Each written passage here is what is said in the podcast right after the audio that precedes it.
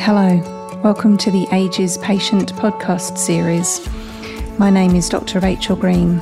I'm a general gynecologist and obstetrician, and I'm a proud board member for the Australasian Gynecological Endoscopy and Surgery Society. We provide education for health practitioners and now also patients. This series has been developed to help educate you, the audience, on a number of gynecological conditions. Through these programs, I will interview a number of specialists and pioneers in their field. I really hope you will find these podcasts helpful and interesting. Thank you for listening. Hello, I'm Rachel Green, and this is another AGES Patient podcast. And today I have the absolute delight and pleasure of being joined by Suzie As-Sanie and we're here in Perth together at the annual scientific meeting. Uh, Suzie is an associate professor and director of minimally invasive surgery and chronic pelvic pain at the University of Michigan in America. So she's travelled a very long way to be with us in in Perth. Um, so Suzie's special area of interest is chronic pelvic pain, and um, how how common is it? How many patients do you see with chronic pelvic pain? So, chronic pelvic pain is very prevalent amongst women. It probably affects somewhere between 10 and 15 percent of reproductive age women, um, and that is probably an underestimate. 10, 15 percent is what's been reported, but we also know from other studies that many women don't actually report uh, the pain that they have to their to their physicians. Is there a definition of chronic pelvic pain? So, it's been defined by the American College of Obstetricians and Gynecologists as any pain in the pelvis, so basically anywhere between the belly button and upper thighs, that is uh, significant enough that leads to some type of functional disability uh, for patients. And so that pain can be on the front side, on the back side, it can radiate to other parts of the body, but essentially pain in the pelvis that is bothersome enough is considered uh, chronic pelvic pain if it lasts for longer than three to six months. How does a pain become from a, how does it transition from an acute problem to this sort of chronic issue for patients? Well, I don't think we actually know the life course of pain, you know, in all scenarios, and it's probably different in different women. Um, many women, when they think back about their pain, they've had a lifelong history of having painful periods, and that at some point it's transitioned from having uh, intense cramping with their menstrual periods to having uh, pain that continues um, outside of their menses. Uh, for some women, though, it starts entirely as pain that's unrelated to their menses, so I think there's a lot of different pathways that you can get there. What kind of conditions would you see commonly causing pelvic pain? So we think about endometriosis, and and I think for us as gynecologists, yeah. we are always being referred women with pain because it must be something gynecological. But, Absolutely. You know, obviously there's many many causes. Yeah. yeah. So endometriosis is one of the most common conditions that we identify in women that have painful periods or chronic pelvic pain. Um, when you look at uh, certain studies, it uh, occurs in up to 50 to 70 percent of women with those those symptoms. But I think it's incredibly important to recognize that even if a woman has endometriosis, they actually tend to be more likely to have other conditions that can also contribute to their pain. And even if a woman does not have endometriosis, there are many other organs in the pelvis that can cause pain. Um, the other thing I want to bring up is, is that you don't have to have anatomic pathology. You don't have to have something that you can physically see in your uterus or in your bladder or your intestines that causes pain. And there are many uh, women where the pain is the disease in and of itself. And it doesn't mean that their pain is less severe, less bothersome, but um, that's what we need to target and not always just the, the organs in the pelvis how do you work through with a patient that mm-hmm. presents to you with chronic pelvic pain? How do you go about evaluating a diagnosis and yeah. a management plan for those patients? So, the two most important things are the history and the physical exam. So, the vast majority of how I come to at least initial diagnosis is by those two elements. So, in terms of the history, you know, it's really important to understand well, where exactly is the pain? Does it radiate to other parts in the body? Do you have pain in other parts of the body that is related in some way to this pain? And then, what are the things that make the pain worse? And what are the things that make it better? Because all of those things can help clue us into is this something originating from the uterus or the ovaries? Is this something that's related to the bladder, to the intestines? Is this musculoskeletal, um, which is a very under recognized and underdiagnosed cause of pain? And the second most important thing is the physical exam. Um, we do a very uh, detailed physical exam looking at all of the different components that could potentially be contributing to the pain, including um, the musculoskeletal system. So we look at the back, we look at the um, joints in the pelvis, we look at the abdominal wall, we look at the pelvic floor, which is uh, very important. We look at the vulva, which is the skin at the opening of the vaginal canal. And then at the very end, the very last thing we do is um, the exam of the uterus and the ovaries. Um, and I think by the time we get through the history and the physical, we have a generally a quite a good idea or suspicion of what are the potential causes of pain. And I always think about, well, it's not you know, often when women are suffering from pain for many years, uh, more often than not, they have more than one thing that's going on, and so it's you know we we come up with all the potential contributors. We like tend to call pain generators. What are the things that are generating the pain in your particular situation? And gynecologists are not great at doing a physical exam, especially when it comes to joints and muscles yes. and things. Yeah, no, you're absolutely right. I'd never actually even learned the musculoskeletal exam until I did a fellowship training in, in chronic pelvic pain. And um, it really is incumbent on us to try to do better in teaching the next generation of gynecologists on how to incorporate um, these techniques because they're really actually quite simple. And it's not that we then become the experts in treating them, but at least we can get these patients to uh, physiotherapists and other specialists that um, so that we're not uh, not uh, treating the right problem. And what sort of investigations would you normally employ for these patients? Yeah. Uh, in terms of investigations, I mean, for my clinic, we tend to be a referral clinic. So for patients that um, have had usual treatments and they come to us, but I would say that if you're getting seen for the first time, um, probably the most helpful initial investigation is a pelvic ultrasound. Tends to be the um, most cost effective, the most uh, sensitive, the most accurate type of uh, imaging test to look at both the uterus and the ovaries. And what we're looking for are, you know, are there any ovarian cysts? Um, are there uterine fibroids? Is there adenomyosis that could explain some of these symptoms? Um, but to be clear, even if you have an entirely normal ultrasound, it doesn't mean that you don't have pelvic pain, and it certainly isn't um, sensitive enough to diagnose uh, uh, superficial endometriosis. We don't pick up scar tissue that way. It's really uh, just meant to identify larger masses or deeply infiltrative endometriosis. So, how do you decide when to take a patient to the operating theatre? And- yeah, that's an excellent question, and I would say that um, it's uh, pretty uncommon for us to use surgery as the very first step in most patients. So, in most patients, if they have some type of pain that worsens with their periods, so if it's just painful periods alone and most of the month they're fine, versus women that have pain every day, but then their pain gets worse during their periods, one of our very first steps is to suppress and eliminate their periods.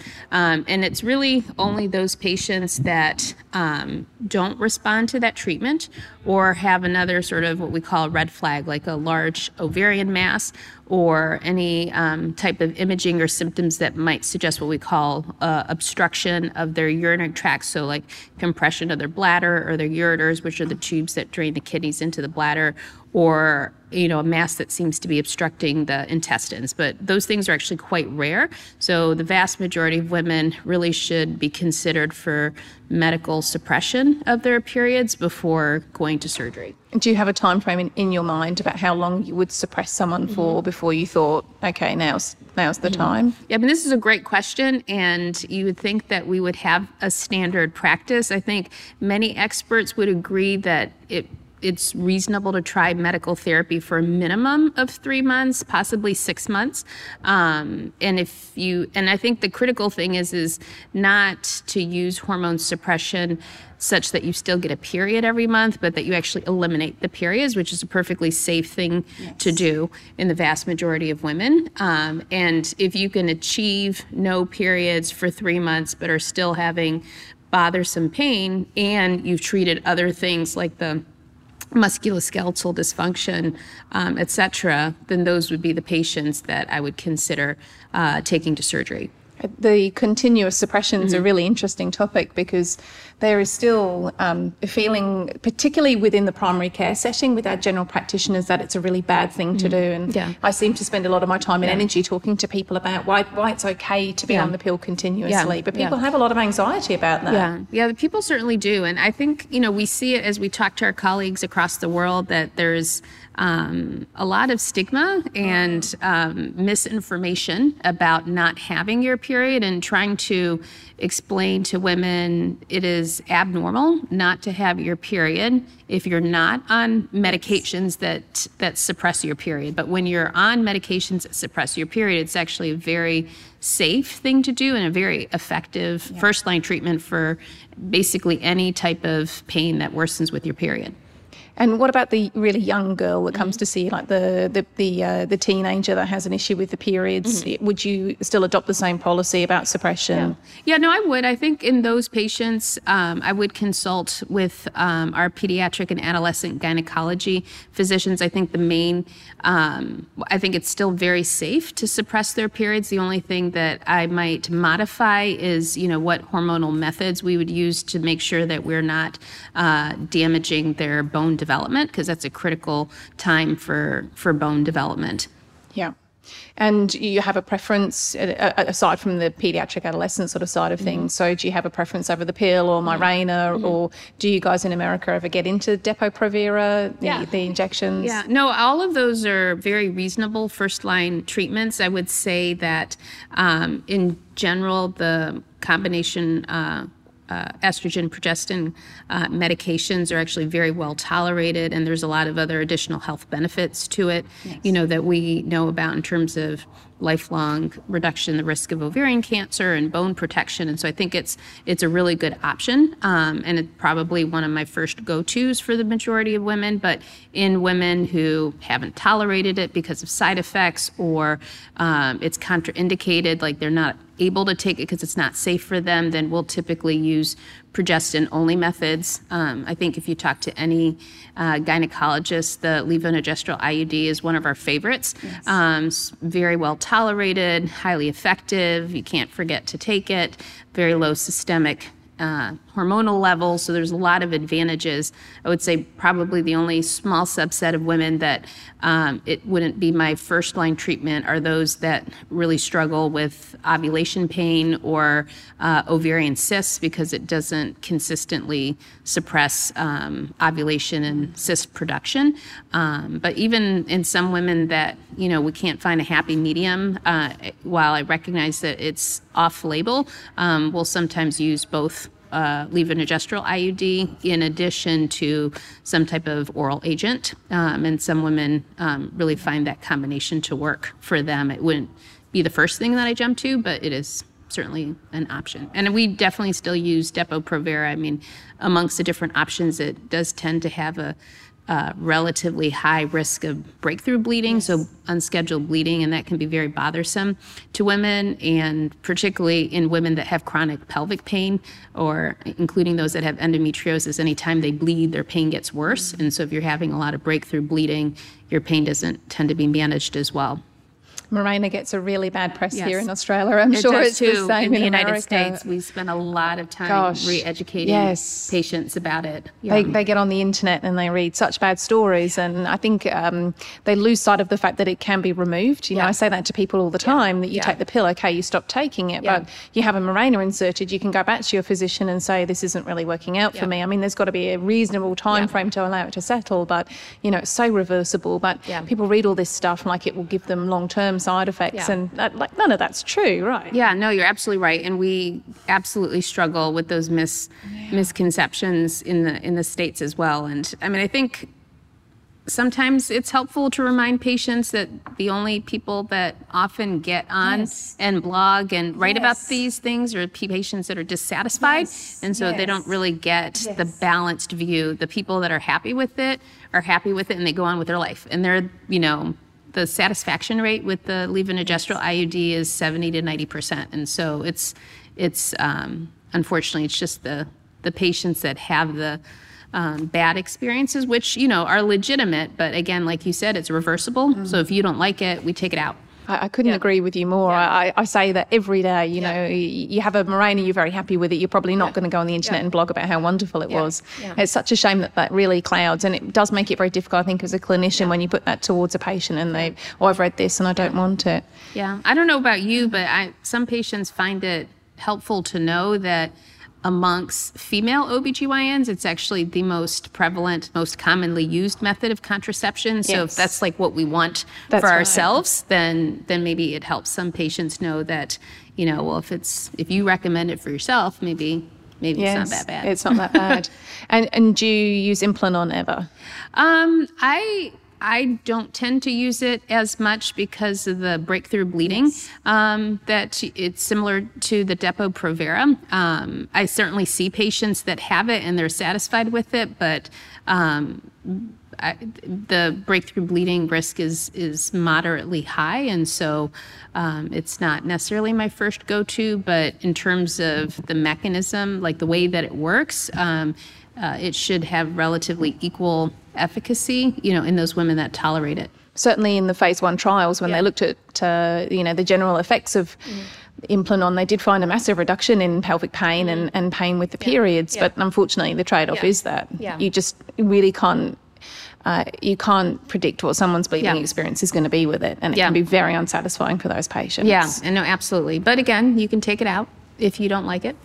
yeah, absolutely. Yeah. Although it's probably a little bit, it's it's harder. a bit harder. Yeah, yeah, yeah. yeah. Um, so let's go on and talk about analgesia because uh-huh. you know obviously here in Australia you've been talking at the meeting about opioid use. Yeah. So you know uh, narcotic type analgesics like codeine. And in Australia now uh, we used to be able to buy codeine over the counter, and that's been a fairly recent change for us here because we also have a huge problem with with codeine based painkillers. So I know that you certainly have some strong views about you know, is it useful for patients with pelvic pain to be taking narcotic analgesics? Yeah, I, I would say that um, it's it's become increasingly clear that the use of opioids, narcotics for um, non-malignant pain is is really discouraged, um, and it, I, I want to sort of balance, you know, what we say is a general preference, like our guidelines versus, you know, individual shared decision making between a patient and the provider you know and um, but for the vast majority of patients um, we would not recommend opioids because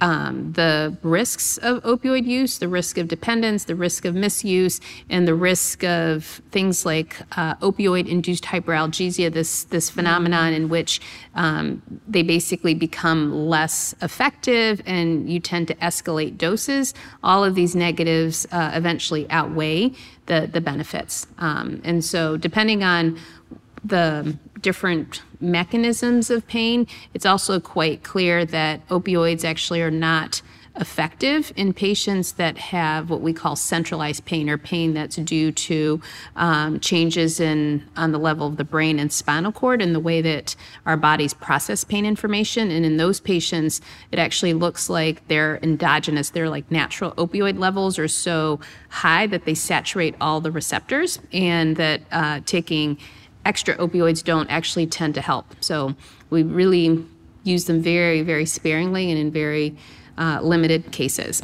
And so, if you see a patient that's already on mm-hmm. high doses, will yeah. you work through a, a, program to try and reduce that dosage? Yeah, or? yeah, no, absolutely. I would absolutely try to work with them and whoever's prescribing their medications mm-hmm. to both come up with a you know multimodal treatment plan that addresses their pain from other angles yes. and as those things take effect to gradually wean them wean them off opioids and i think the other big danger signal that um, is not uh, being recognized now until recently are um, the significant risks associated with taking a combination of opioids as well as benzodiazepines, things yes. like Valium and yes. Xanax. Those actually, the combination of those two can actually be incredibly dangerous. Yes. Yeah.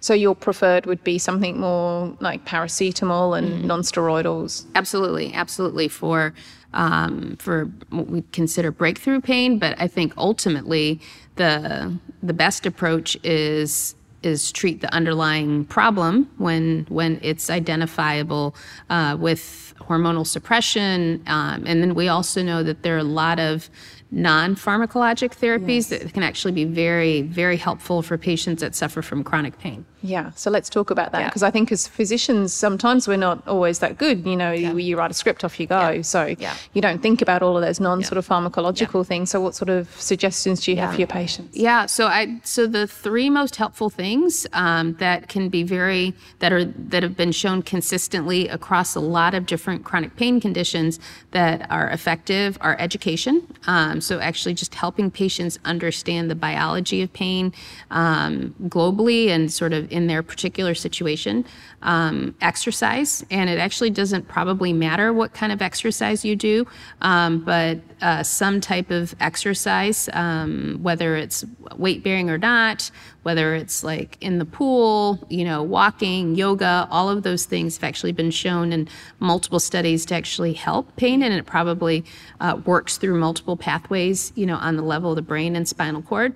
Um, and the third thing that's uh, been shown to be very helpful is cognitive behavioral therapy, and that's um, uh, something that you can do either one-on-one with the pain psychologist and um, or there's actually a lot of online modules that patients can uh, pursue that basically help uh, patients modify their behavior in response to pain so it's not the same thing as CBT or cognitive behavioral therapy for anxiety or for depression, there are actually very specific uh, treatment protocols specifically for, for pain.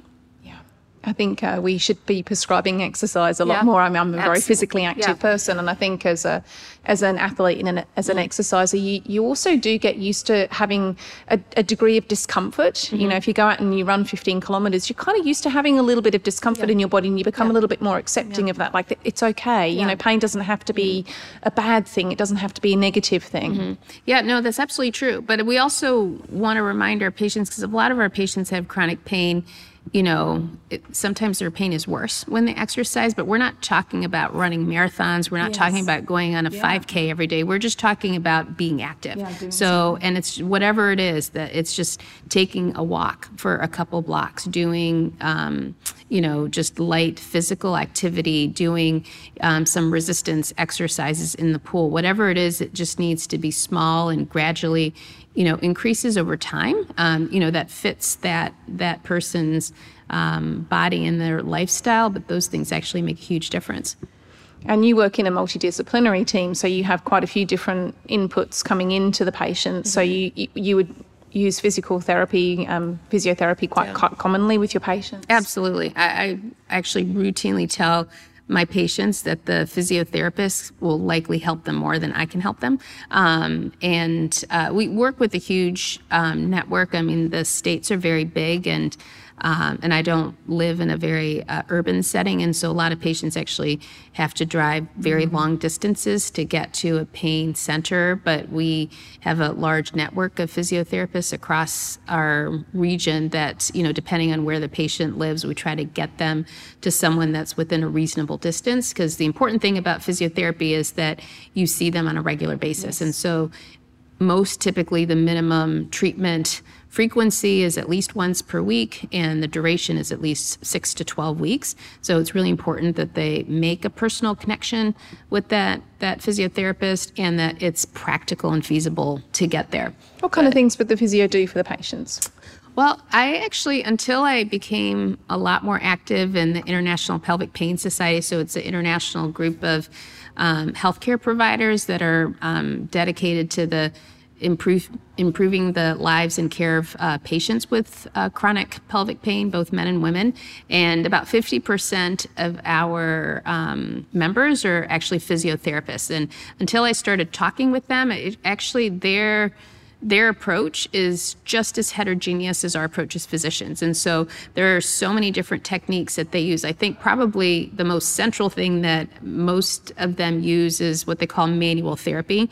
Um, and what, you know, what we typically see in patients with um, chronic pain is that they have contract uncontrolled contraction as well as shortening of the muscles that all contribute to the core. So the pelvic floor the abdominal wall the back the diaphragm. And so there are a lot of manual therapy techniques that they use to try to lengthen and relax those muscles. But beyond that there are actually a lot of things that they use. And you know unfortunately there isn't um, easy ways to do like rigorous research studies and so there's it's very i think um, applied and um, individualized based on the patient but there are ultrasound techniques there are laser techniques um, there's a lot of mind body cognitive behavioral therapy that they actually do with patients and you know because they um, get a full hour with patients once a week you know i think it's probably just that relationship that's also therapeutic, you know, for the patient. Um, but I certainly am not an expert in all of the different approaches. But um, you know, if it doesn't work with one physio, I think sometimes it's potentially worth trying to see if getting um, into treatment with a different one with a different approach might be helpful do you believe in acupuncture? I know quite a lot Yeah. of the physios now Yeah. do Yeah. know, acupuncture Yeah. or dry needling and Yeah. No, I actually am a big believer in both acupuncture as well as acupressure. And, you know, while a lot of studies are pretty mixed and there are not a lot of studies that specifically look in uh, chronic pelvic pain, I think many of the really well done, well controlled studies do show a benefit um, in patients that. Um, that have chronic pain. Uh, actually, one of my uh, colleagues and collaborators uh, studies it uh, quite intensively in, in patients, in a wide group of patients, including those that have fibromyalgia as well as um, post cancer pain and fatigue, and have quite um, compelling data to show that not only can it improve pain, it can um, improve the fatigue that's associated with with patients that suffer from chronic pain. So, um, and you know, there's little harm, Yeah. right? And so, little harm other than the cost. Yeah. Um, so, I think this trying to come at it at every angle is incredibly important.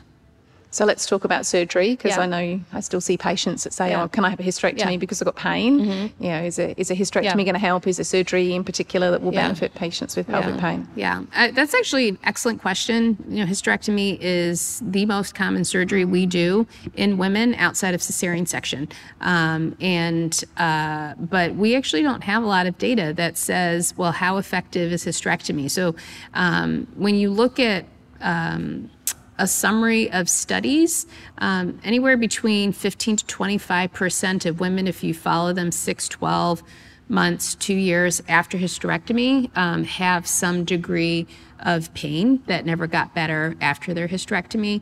And somewhere between 1 and 15 percent, probably closer to 5 percent of women have a new pain that um, they didn't actually have before hysterectomy. So it is not curative. And um, even if you look at those that have both of their ovaries out at the time of hysterectomy, um, a, uh, some portion of those women continue to have pain afterwards. So it's not curative for every woman. And we currently just don't have the ability to predict, well, will you get better uh, versus, you know, a different patient. We know it cures abnormal bleeding, but uh, it's not consistent with the pain.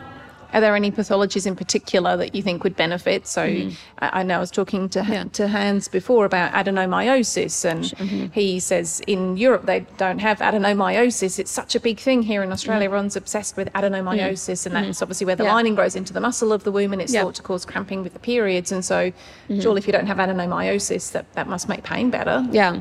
Well, it's actually it's interesting. I mean, there actually aren't a lot of studies that have looked at it. There's a pretty old study that said if you do or don't have adenomyosis, it, you're just as likely to fail versus have success with your hysterectomy for pain. It's one small retrospective study, so it's hard to say. We do know that women that have adenomyosis are also more likely to have endo. Um, we also know that if you have some kind of pelvic pathology like endometriosis compared to women that have totally at least visibly normal anatomy you're you're less likely to get better with your hysterectomy if everything looks normal. Um, but again all of these studies are actually pretty small and i think there's so many factors that are that are interrelated. It's it's uh, we currently just aren't smart enough to be able to pick them out on an individual patient. And so for me, when I see patients, you know, I would consider hysterectomy last resort. We do a fair, actually, amount of hysterectomy in the United States. Um, it's it's not uncommon to have a hysterectomy, but I'm very reluctant. Uh, you know, the two things are is you know if you have abnormal bleeding. You know, we can cure that. And if we can cure your pain, then that's fantastic, but it is not a guarantee. Yes. And the other key thing is is unless there's uh, very severe adhesions or very severe endometriosis, we do everything we can to preserve the ovaries Yeah. uh, because we don't want to put women into surgical menopause or menopause from their hysterectomy because that's not more likely to alleviate the pain. Yeah, so that's another really interesting discussion I get into with patients. You know, why can't you take my ovaries away? Or "Oh, menopause is okay, I'm not scared about that. Yeah. But it's so much more than just menopause, Yeah. right?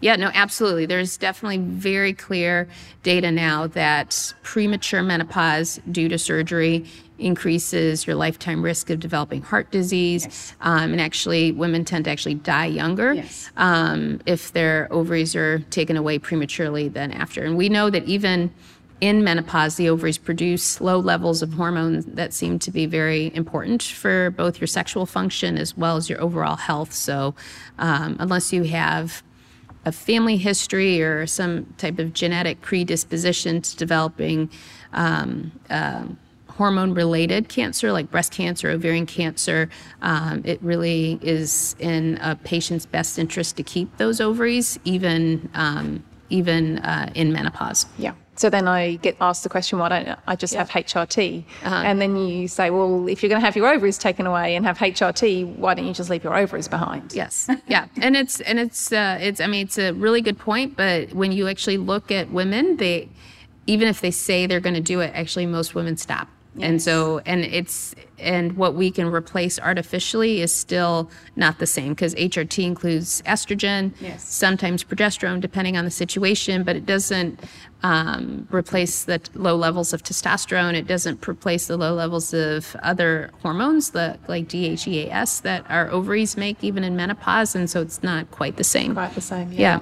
So what about some of these novel things like Botox? Does that Mm-hmm. Yeah. have a role with chronic pelvic pain? Yeah, so um, botulinum toxin or Botox is a paralytic uh, agent that can um, paralyze uh, muscles and probably actually also has an effect on inflammation and central like spinal cord changes um, and it has been shown to be beneficial in patients that have pain that's related to overactive muscles. So um, the clearest data is in women that have a condition called vaginismus uh, where they have such tight contractures of the pelvic floor muscles that they're unable to place a tampon they're unable to have any type of vaginal penetration.